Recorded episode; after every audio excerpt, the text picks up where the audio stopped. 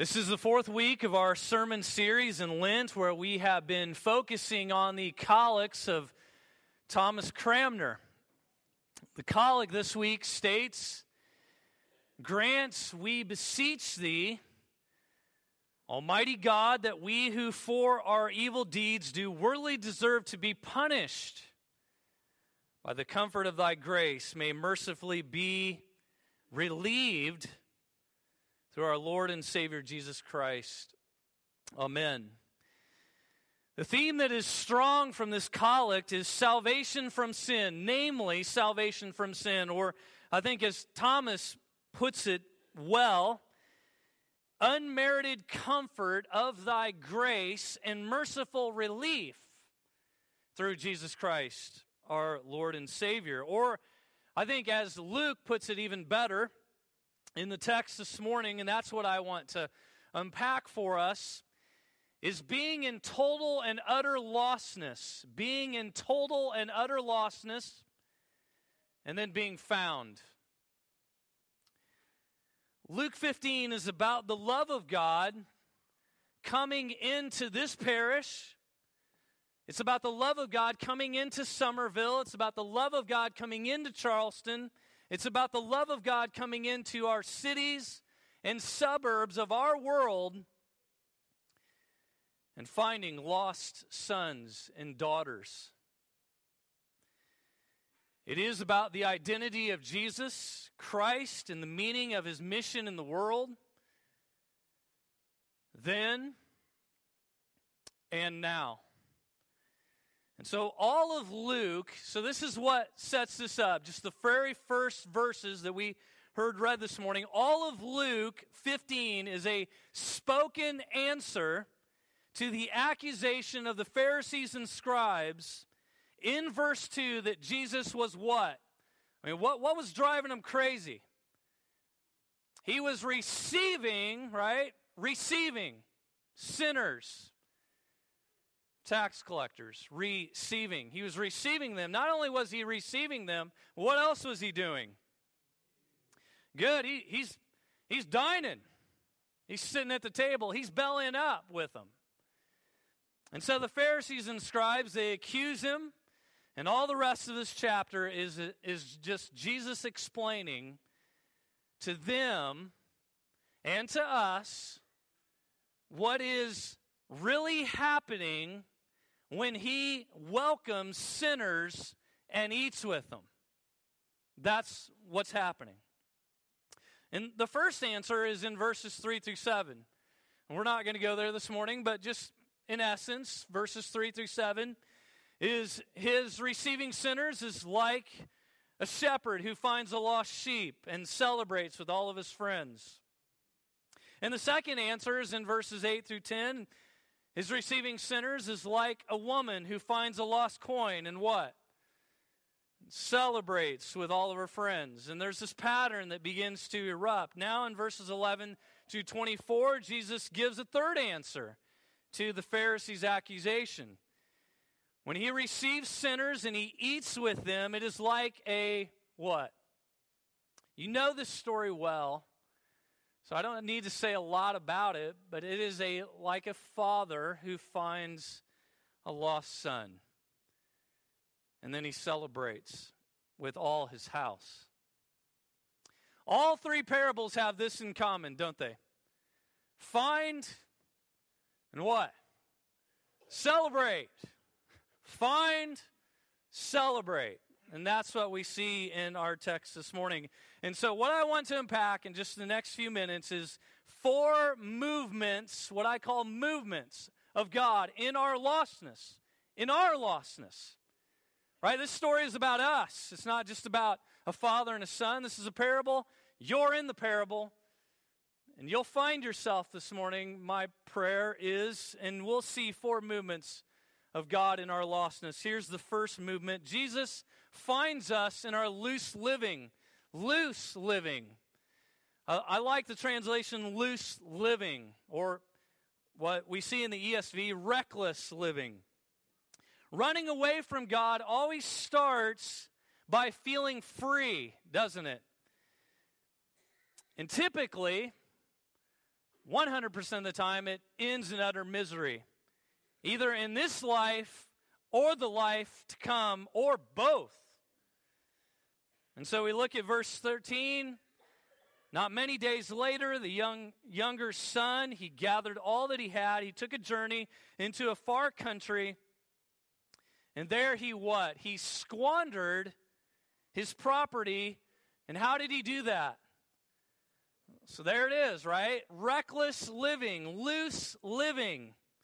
He squandered it. There was this wild abandonment.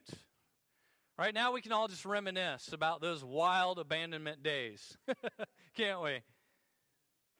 This always feels free for a season. It's, it's like sky jumping, right? Feels free. It's great. And then you're like trying to pull the ripcord and it's not there. I don't have a parachute. and I'm falling to the ground. Running from God feels free first. Verse 14, he spends everything. Verse 15, what do you see him do next? He attaches himself to one of the citizens. Here, here's the spiritual lesson, at least practically speaking. If we break loose from God, you will attach yourself to something or someone. Always. Period. Verse 16 no one was giving him anything. You and I you and I were made to be filled with God. And if we run from Him, if we take our little earthly inheritance of time and money and energy and we use it to attach ourselves to other things other than God, it won't matter whether we are worth $9 billion our future will be swine food for all of eternity. You read me? So, the second thing, the second movement, so not only does Jesus find us in our reckless living or our, what I call loose living, but Jesus meets us in our turning to Him. What happens in verse 17? It's a beautiful thing. What happens? He comes to his senses. Literally, he comes to himself his heart begins to turn, and the actions of what? Repentance begin. Notice he not only comes to himself, but he humbles himself. There is brokenness. There is this deep sense of unworthiness before God, verse 18. I have sinned against heaven and in your sight, I am no longer what? It's that, underline that word, worthy. I am no longer worthy to be called your son. Lostness is not something that we can make excuses for. We are guilty, right? That's what the collect teaches us. We're, we're guilty. We are rebels, Isaiah 53, verse 6. We have known our Father's will, and we've rejected it. And so repentance is this deep sense of how horribly offensive this is to God what I'm doing. And I have no rights before Him at all. None. Zero. But not only is he humble and he's broken in a deep sense of unworthiness, but verse 17, what's he do? He casts himself on God's free provision of grace. God's free provision of grace. Here's a warning this morning. I want you to, to hear me loud and clear. Because what's not happening in verse 17 is this slave master relationship is now going to mend right? I'm going to go back to the Father and I'm going to work for him to get his approval again. You see what I'm saying, practically speaking? Right? You're not here this morning working for some approval from God. He approves, and it's done. Has nothing to do with what you're doing. He's not saying that I want to relate to God as some hired hand who earned things from God. And thus, a generous father now becomes this wage employer. That's not what's happening here. The focus, listen to this, the focus is on this incredible bounty and generosity that he has so foolishly traded for fleeting pleasures of sin. That's what's happening. Repentance is believing that God is so great and so good that the smallest enjoyments of his house are better than 10,000 worlds without him. Amen? I would rather spend a thousand day in your courts than one day what? Elsewhere. That's a changed heart. And with that changed heart, what, what happens? This is when it really becomes beautiful. This is where I just, I, you know, you put your dancing shoes on. The boy heads home. Third movement, Jesus celebrates in our return. Our return, your return. And notice what happens. What, what's the Father do? But more importantly, what is, what is you need to you need to hear this because Jesus is saying this is what happens when sinners come home. And he uses all of these words intentionally. Look at him. He sees what? The Father sees his Son coming from, what, 100 feet, 10 feet, right? Knock on the door. He answers it. No. Afar. Before anyone sees, God sees. He feels compassion. He runs, right? Cue chariots of fire right? He's running. He's meeting his son. I mean, can you imagine? He, he, Jesus is using all these words. He's painting this wonderful picture. Here's the father running to the son. This, this father who has this incredible, expansive estate, right? He's girding up his loins, his robe. He's running, right? Can you, can you see this? A man of dignity running Right? You know of people that you're like, I just can't see him running. I, I don't see that guy running at all. right? He's running. He embraces him. Not only that, but get this. This this is where father, children, I don't know if this is the way it was in your relationship with your parents. He what? He kisses him. God is pure. God is physical.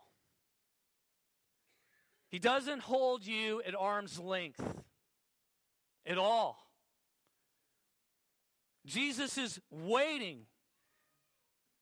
And he's wanting you to feel what's happening. He's, he's again, using these words intentionally. Father's kissing him. And not only that, he, he robes him, ring on his finger, sandals on his feet. It is unrestrained restoration of this child. and it is incredible what's happening. And you fathers and mothers in this room, you're, you're feeling this, I hope, as you think about your own children and what you would be like. And then comes my favorite of all favorites. There's what? There's food and wine, right? It's break out the tomato pie, she-crab soup for everybody, right? oyster roast. Let's do it. Everybody's invited. Or in Kansas, it's the fatted calf. We're more biblical, sorry. it's food and wine. And you need to know this is the gospel.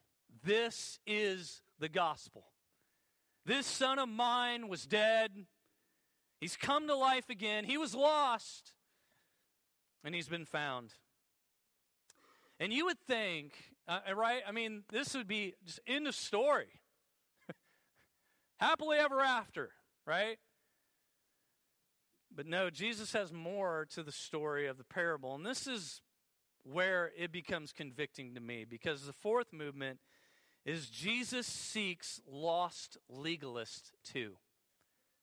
Or maybe to put it in, in another way, Jesus seeks the religious as well. Because Jesus goes beyond explaining what he's doing with tax collectors and sinners, and he starts to explain what he's doing with what? Pharisees and scribes. This is why I'm with you as well. Because there's this older brother here in the parable who I think represents the Pharisees and the scribes. And Jesus is saying, Not only do I receive tax collectors and sinners, but I'm here to receive the religious.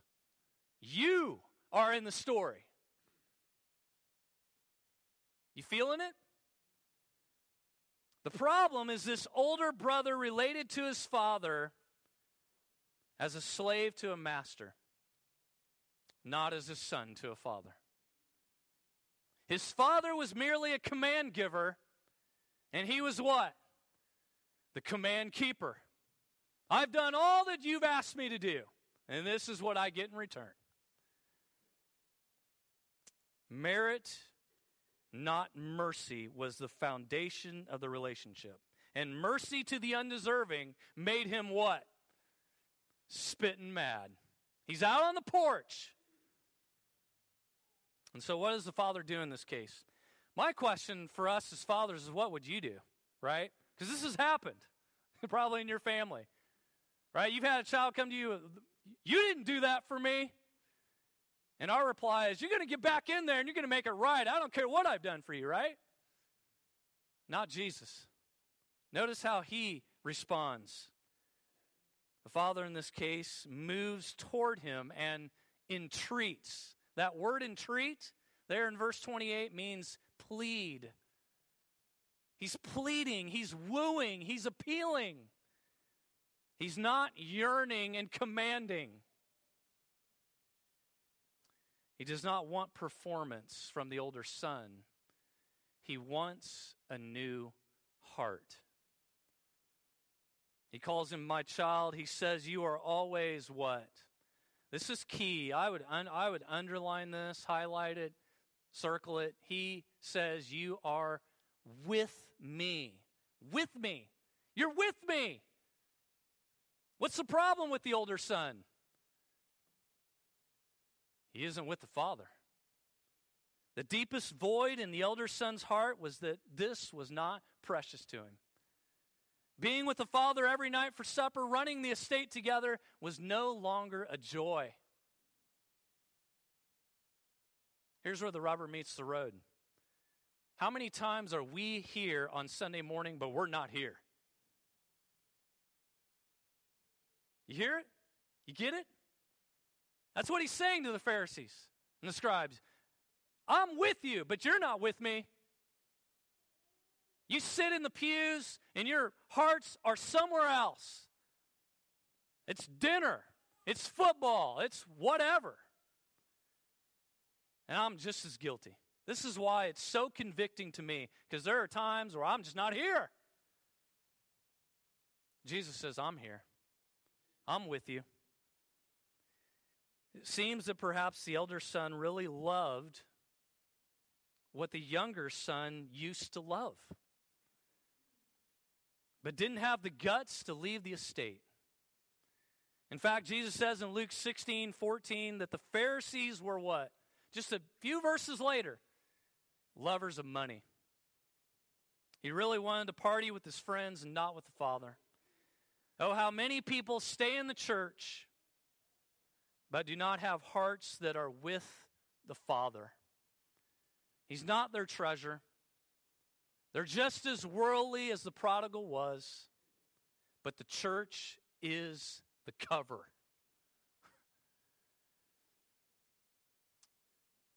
So here you go. Here's just application four sentences. Where do you find yourself in the story? Where do you find yourself in the story? Perhaps that you've been lost and you've been found for years. You are a mature Christian. You love Christ. He's your treasure. My question is who are you receiving this morning? Who am I receiving? Who's Korey receiving in my house? Who am I dining with these days? Who are you receiving? Who are you sharing this glorious gospel with? In this Lenten season, may we know the comfort of grace, the merciful relief through our Lord and Jesus Christ, our Savior.